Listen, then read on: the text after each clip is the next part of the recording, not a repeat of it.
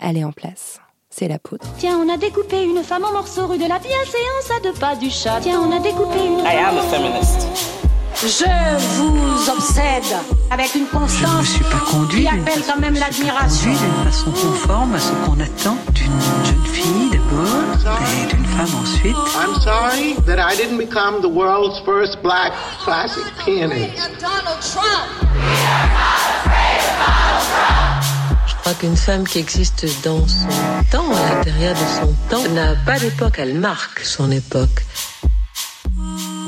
Welcome to La Poudre, an intimate, in depth conversation with inspiring women. They are artists or activists. They are creative. They're powerful.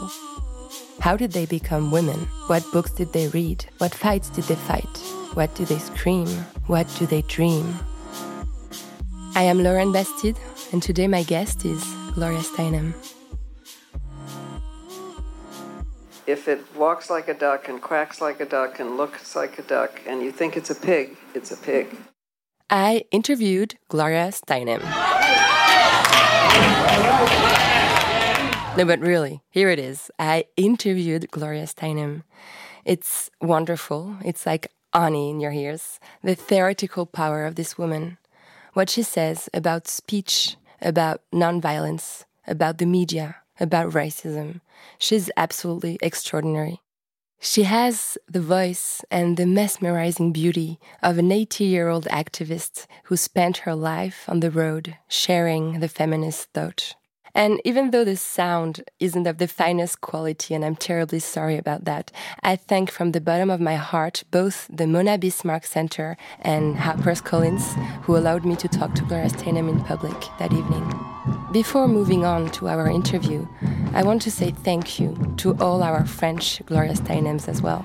There are numerous, these day by day activists who give their time and energy for our fight at the expense of their personal life and even health sometimes.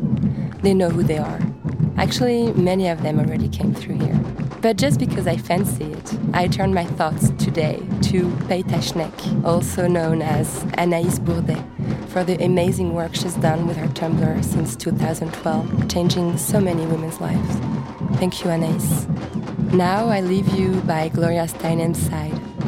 Have a beautiful summer. I'll come back in the fall with an even more explosive season 4 of La Poudre. Take care of yourselves and keep the powder alive.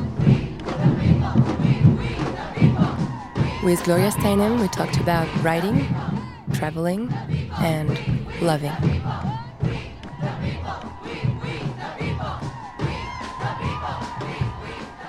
Good evening. So, Gloria Steinem, I cannot believe I'm saying your name in front of you right now, tonight at the Mona Bismarck Center. I just wanted to start this interview by thanking you. And I'm going to cry, I think. Thank you for everything you've done for women over the last 60 years.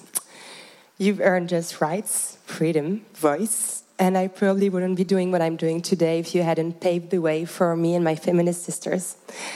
So thank you. I'm so grateful, and I think you deserve by starting with an applause. I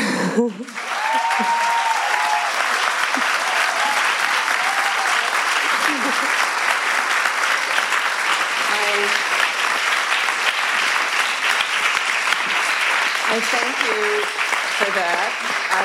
I, I feel the same gratitude to the people and especially women who made me know I was not crazy, the system is crazy. and, and I thank you all for taking time out of your busy lives to come and be in this space. Uh, and I hope that we each leave here with some new idea, some new outrageous act of we're going to do something that makes, and me too, I will leave here with something new. So thank you for being here. So your book, My Life on, uh, My Life on the Road, has just been translated to French. Uh, it's a book about traveling, about meeting people, and about listening. But I think it's also a book about writing and sharing your experience with the world. So I was wondering how important is writing to you, Gloria Steinem? I think writing is the only thing that when I'm doing it, I don't think I should be doing something else. And perhaps that's the test of métier, of uh, you know, what is closest to our hearts. But I have to say, I have learned from this kind of lecturing or being together that even the printed page, as much as I love it, is not as important as this. And especially now when we spend so much time looking at screens uh, instead of at each other. In this book, you share your life, even the most intimate aspects of your life, especially regarding your childhood. It's fascinating because you say it took you a while to realize that your life had been, in a way, designed by your childhood, that you became a traveler because your dad was a wanderer, that you lived your life at the fullest because your mom couldn't. Why do you think it took you so long to come up with this realization? I think when we're not living the life that society tells us to live, uh, that is, I was not getting married, having children. I kept thinking I would do that, just not right now. You know, I would do that in the future. It, it takes a while to realize that this is your life. This isn't something temporary before you do what you're supposed to do. So that, you know, realizing uh, the degree to which I had learned what was possible from my parents took me longer. They were not conventional either. You're right, feminism takes its roots into women's everyday life, which is another way of saying that when you're a woman, personal is political, which is a very famous feminist slogan. How important is it to tell the world about your personal journey as a woman and as a feminist. Did you have to do it? Yes, I had to do it, and I think each one of us needs to do it. You know, uh, we speak our truth, perhaps thinking that we're alone, and then we hear other people saying, Oh, you know, I feel that too. Uh, it's the way we learn from each other. We haven't been able, been sitting around campfires telling our stories for hundreds of thousands of years for nothing. It is the way we learn and the way we empathize with each other. So, what I love about this book is that there is an interesting paradox in it. You often travel alone. It's a very solitary experience and a very independent life you've led. But throughout this book, there are so many lives that cross your path. Uh, you give us glimpses of the journeys of so many other people Indian activists, taxi drivers, air hostesses, students at universities. And I have the feeling that this book isn't about traveling places, but more about traveling humanity or people. Am I right? Yes, because if you're traveling with even one other person, you form a unit, and other people are less likely to come to you to speak. If you are by yourself, you are more open to kind of instant communication with the people around you. It isn't that one thing is better or worse, but it is true that a solitary traveler is more likely to become part of the, the groups that you or the individual people you encounter, and it's more likely to be spontaneously there. But how do you remember all these anecdotes anecdotes about like the taxi drivers? Well, actually, the... I had to supplement my memory by going back to people and saying, "Do you remember the?" so there is something you call the on the road state of mind. And it is not only a way of traveling, but also a way of living. Could you describe this state of mind to us? Yeah, it is. An, I would say an on the road state of mind is open. You know, you so even if you're not on the road, when we leave our houses in the morning, if we talk to or listen to the people around us or see, just see the people around us, in a way you're on the road. It's also possible to be on the road and be closed. I mean, I think, you know, lots of people who are in a job that requires traveling are are just you know in a kind of traveling booth, you know, that mm-hmm. it's their concern with selling or dealing or whatever it is. So it, they may not be able to be as spontaneous uh, as, as, a, as a traveler would be. I mean, when you get into an elevator and there are just one other person or two other people in the elevator, you kind of know that you're both thinking the same thing about something the music, whatever it is, but you don't say it. It's so interesting if you say it. I, I was standing on the curb by near my house, and there was a man, an elderly Chinese man, standing next to me, who I think uh, was delivering food, right? And uh, I decided I would just say hello to him for no reason. And so I said hello to him. And he said to me, You can't make this up, what do you think of Margaret Thatcher?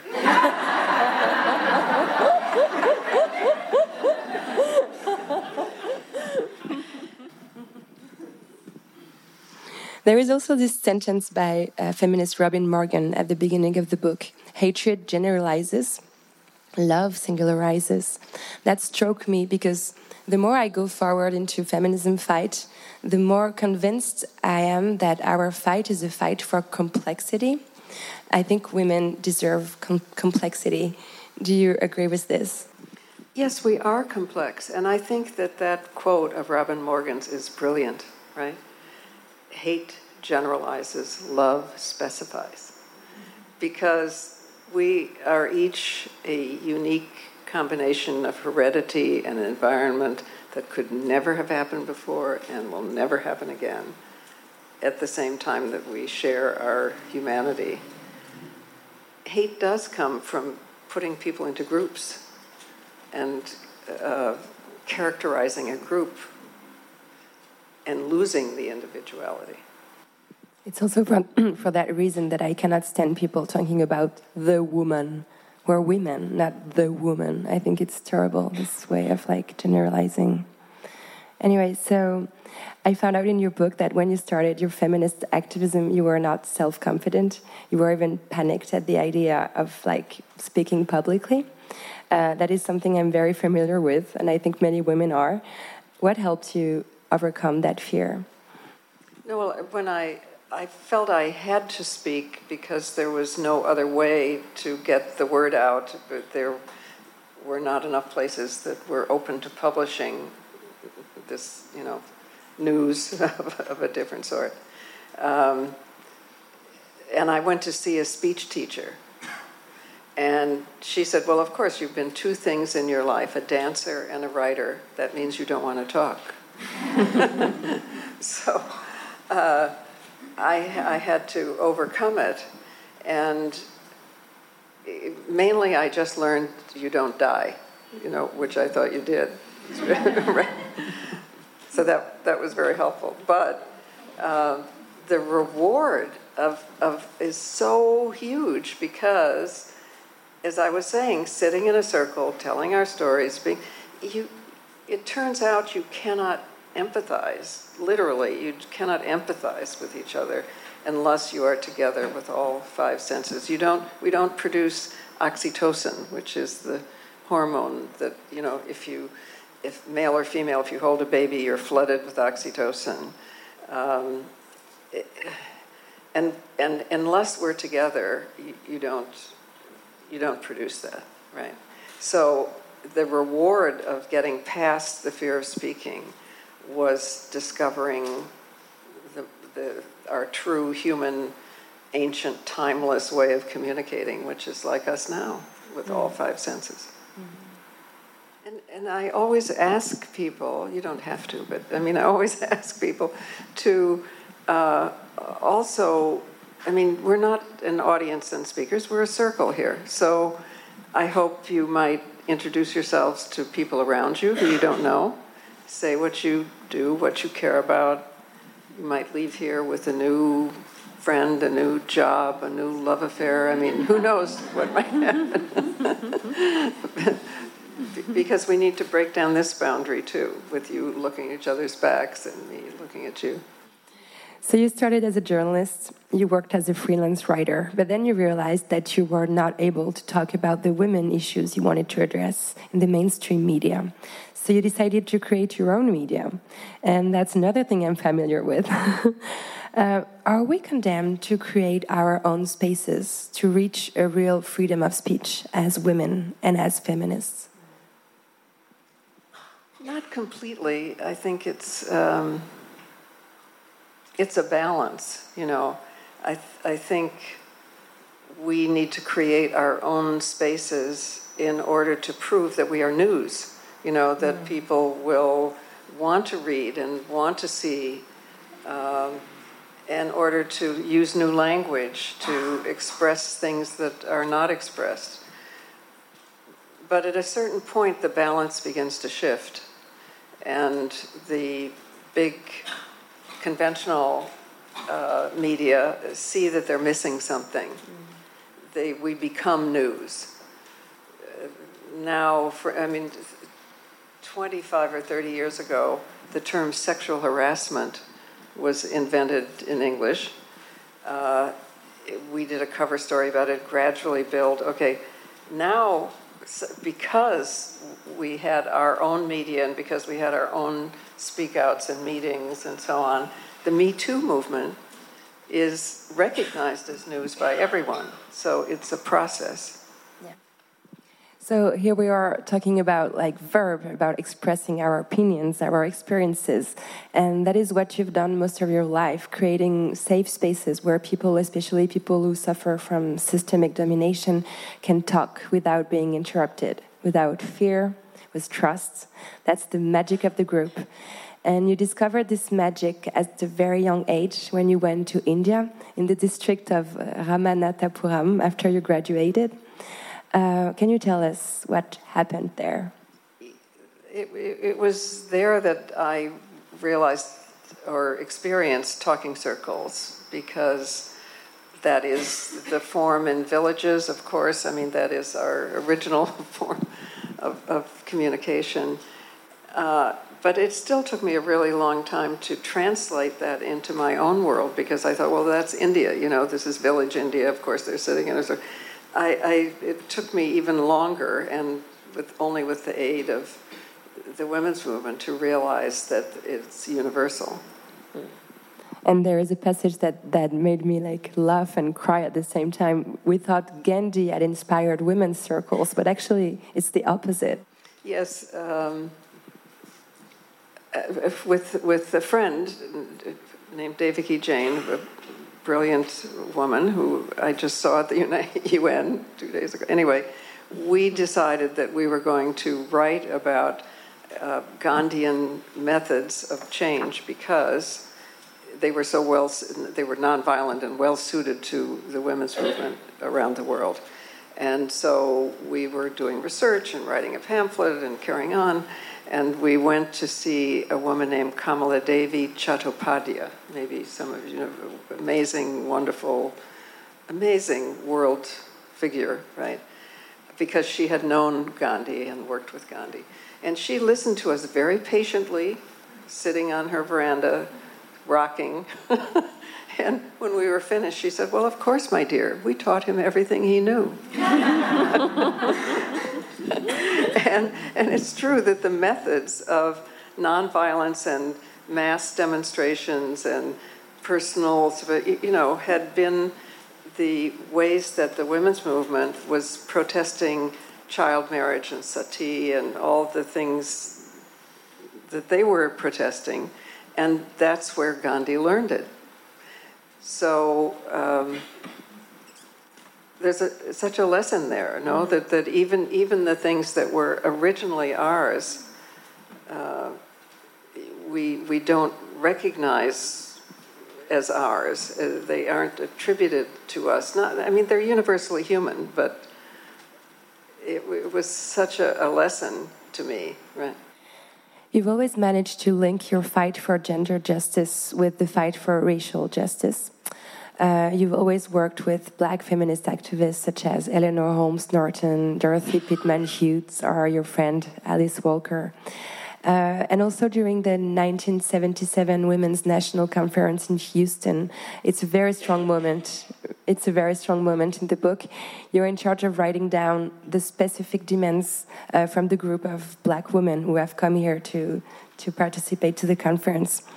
Uh, this thing you've always done moves me because that's the only thing I could think of doing to live a feminist life.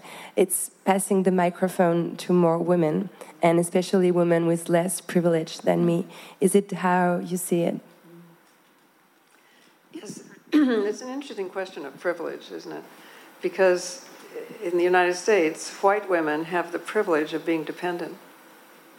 Is this a privilege? I don't think so. But it's, it's if you look at the uh, very unfortunate vote of our last election, and I'm here to apologize publicly for the fact that we have Thank you. foisted Donald Trump on the world. All I can say is that it has been very educational for us to see the worst of our country at the highest level. In English, we say we are woke now. I don't know what the equivalent is. Um, but wait a minute, I lost track of our. I'm off. So about, about being a white woman and. Oh yes, Yeah. no. The um, y- you you cannot uh, perpetuate racism without sexism because you have to control reproduction in order to keep two races separate or to keep castes in India separate. So they are completely intertwined, and there is no way that we can fight against racism and sexism separately. It, it, it, it just doesn't work.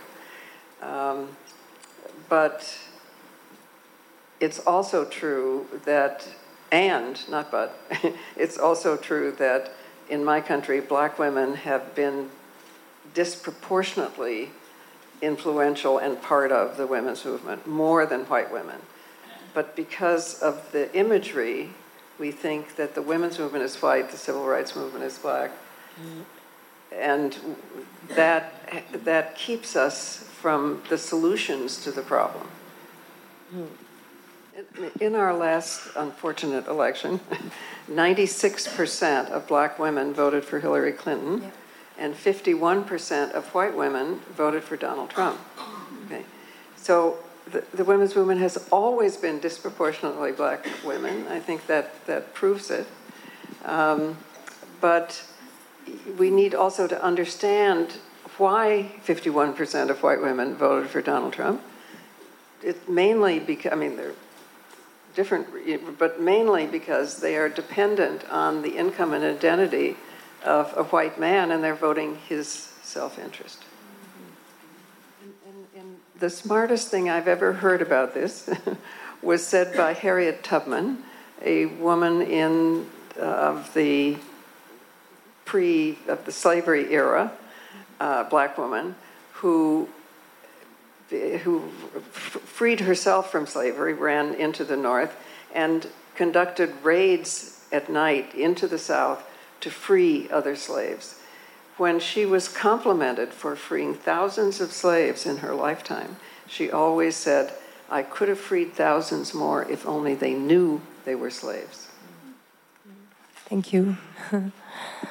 um, there is a very important moment in the book when you talk about this turn into the feminist fight at the end of the 70s, where there are two political lines. Uh, one is a moderate line, which is, was embodied by women from the generation previous to yours, such as Betty Friedan, who thought things could be changed from the inside.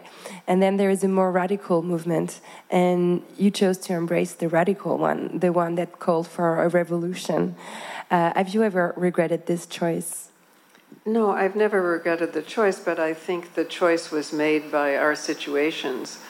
Uh, Betty Friedan was talking to uh, an audience of a life she had experienced, which was being married, living in the suburbs, uh, unable to use her the college education, thinking there must be more to life than this, right? So it was very important that she spoke to women with that experience. That was not my experience. So I think it's equally important to speak our experience in both cases. It's so interesting how you always remind us how important the point of view from which you're talking is fundamental. Um, so, your book is dedicated to Dr. John Sharp.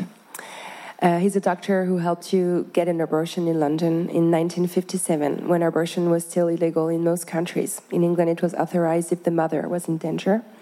You were 22, and he took great risks for you. He made you promise you would live the life you wanted to live, and you did. It's very moving. You celebrate his courage almost 50 years after. Um, abortion is still a very fragile right in the US. It could be uh, uh, overturned any minute at, by the Supreme Court. But also here in France, I don't know if you're aware of this, but recently a gynecologist union has threatened a few days ago to go on abortion strike. Mm -hmm. Um, so, what can we do to protect this right and make sure our grand granddaughters can also live the life they want to live? Well, telling the truth helps because I don't know the statistics here, but in my country, even when it was illegal, one in three Americans had women had needed an abortion at some time in, in her life. Um, I believe that now it's one in four. But I think we need to perhaps additionally express it as the basis of democracy. Each of us gets to make the decisions over our own bodies. Our bodies and our voices belong to us. That should be the basis of democracy. It isn't because what they called democracy in both of our countries excluded us. So they, they thought they could declare democracy for half the human race. This is not democracy. Mm. I mean, if, if the law has a direct relationship to a fertilized egg in a woman's body, that means her body has been nationalized. Wow. and, I mean, they, they don't they don't declare a, a, direct relationship between the law and sperm. Otherwise, they would outlaw masturbation. so I think we need to stand up for, for, for each person's ability to control, uh, to decide our physical self. Uh, you've also always been very close to Native American communities. Uh, at the end of the 1977 Congress, uh, a group of Lakota women give you a necklace, and this necklace becomes a lucky charm that follows you all your life. Um, these activists were the first ones to link uh, the violence against women with the violence against nature. And uh, it's a little pleasure I'm, I'm, giving to myself by asking you this question because I'm very intrigued by ecofeminism lately. And I was wondering if you thought feminism could be a key to solve the environmental crisis. Yes, because it's the same fundamental uh, unnatural hierarchy that tells us or tries to tell us that men can dominate women and that humans can dominate nature. It, both things are built on the idea of hierarchy and, and domination. Um, actually, the origin of monotheism, patriarchal monotheism, which I don't know if there's any other kind, but anyway, the, uh, was the withdrawal of godliness from nature and from women in order to make it okay to conquer nature and women. We are trying to um, portray, uh, recreate a, a, a culture or a society that is about a circle, not a pyramid, not a hierarchy. We're trying to say that humans and nature and so we are linked we are not ranked. I don't know enough to know what the pre patriarchal societies were here. Uh, Basques, I think, no? Were. Parisians, and they worship Mother Earth, and you had a temple where Notre Dame is today. Aha, the plot thins. right. I mean, uh, it, it, it happened here first, but there was a reason why what, six million witches who were just yes. practicing healing and medicine and uh, passing on the arts of birth control, you know, Yes. were murdered over, th- what, 300 years, I think? yes. Yeah. So the, the it, it, patriarchy and racism are political systems of dominance that can only be overturned if we reject the categories and say we have we basic things like we each have a right to our own bodies and we are connected to, to nature. We mm-hmm. can't exist outside of nature. I'm so glad you, you mentioned the witches because it's through the witches that I came to ecofeminism, and I think this is all like really linked, and it really makes sense. Um, so, being a beautiful woman can be a huge privilege, and it can help you being heard and being listened to in some circles. It can also prevent you from being believed and understood. In the 70s, people just couldn't understand why you were a feminist and single, where you could have just get married. uh, have you ever wished you looked totally different, as many other women did? Well, it, I felt uh, conflicted about it because I realized that the press was more likely to photograph me than some than another woman, which is not a pleasant thing to realize that it's not what you're saying. you know, so uh, and I, I I didn't quite know what to do with it. But then there was one woman in an audience who really helped me because she stood up, kind of old woman, and she stood up and said, "Honey." It's really important that someone who could play the game and win say that the game isn't worth shit. so I said, Thank you, you've given me a role to play. Things are moving really strong lately since the Women's March and the Me Too movement and the launching of so many feminist platforms for the last three years. Do you have the feeling the revolution is near? Well, a revolution, it, a revolution is really not exactly what we're doing. It's more like an evolution, because because revolution, you know, uh, revolution connotes violence, and though Marx and Engels were very nice guys, they made they made one big mistake, which was to say that the ends justify the means, when in fact the means we use affect the ends we get, right? So we have no intention of being violent except in self defense, maybe. And it is more, more like uh, an evolution.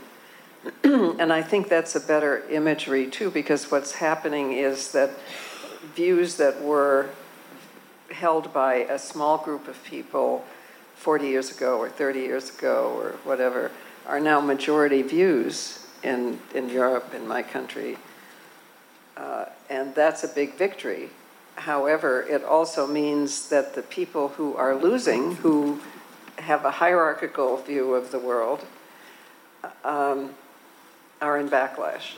And that's true of a third of my country. It's who elected Trump. You know, they feel they've been deprived of their place in, in a hierarchy.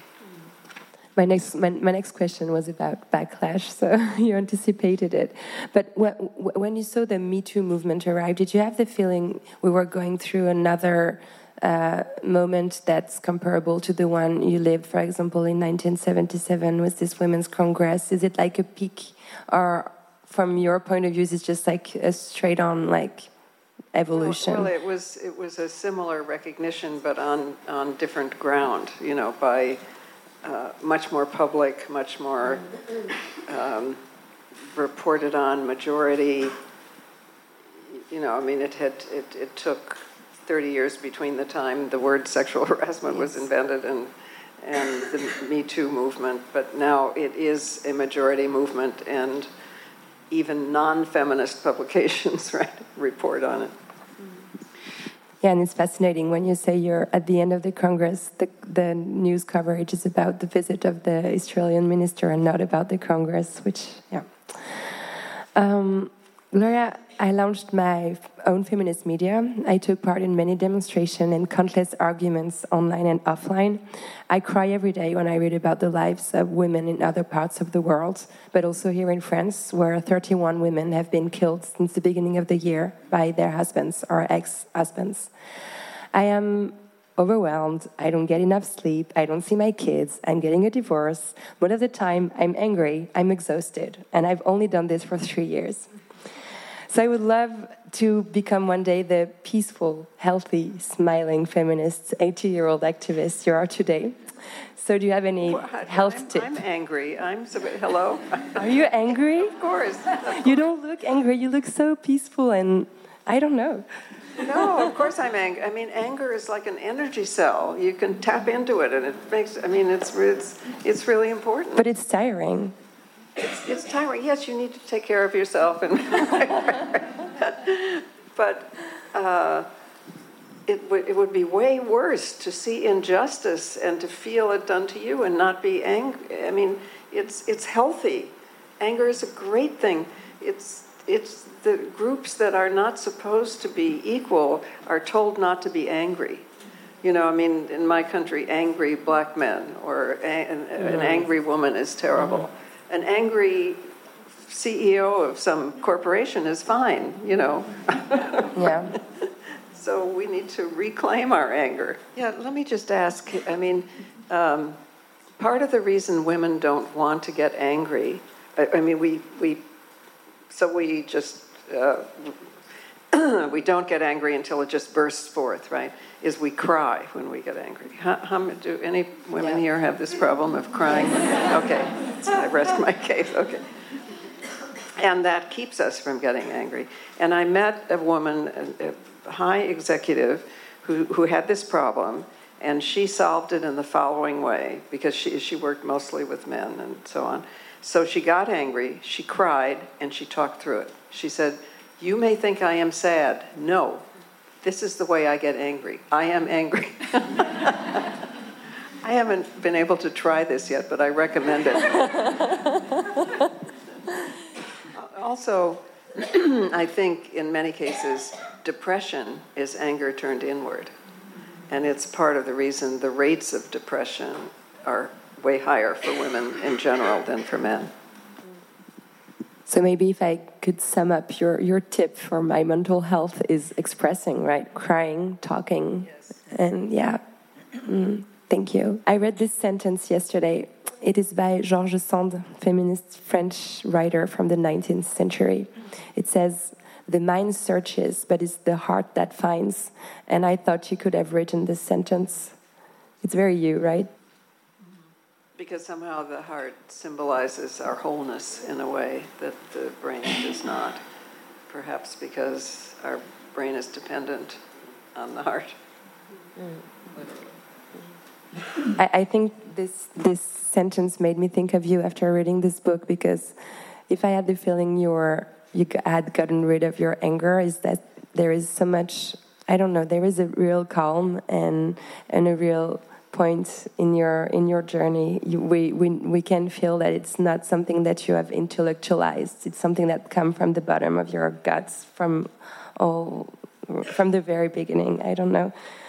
Yeah, no, it's, it's so important. I mean, our instinct is like a computer compared to adding things up with a pencil and paper, you know.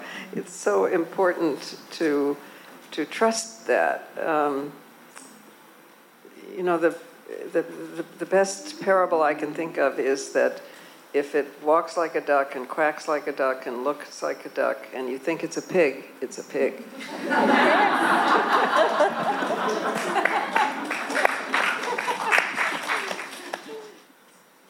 Um, in your book, you write that over the last 20 years, you haven't spent more than a week at your, at your house, at home, in a row. I know you read Virginia Woolf. I love her too.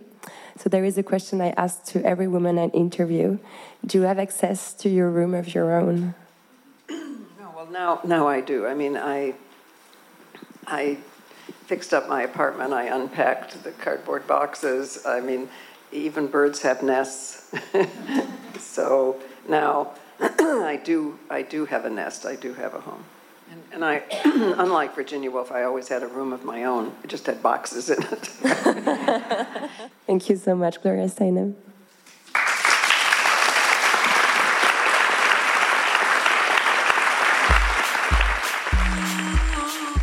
Thank you to Gloria Steinem for being my guest in La Poudre.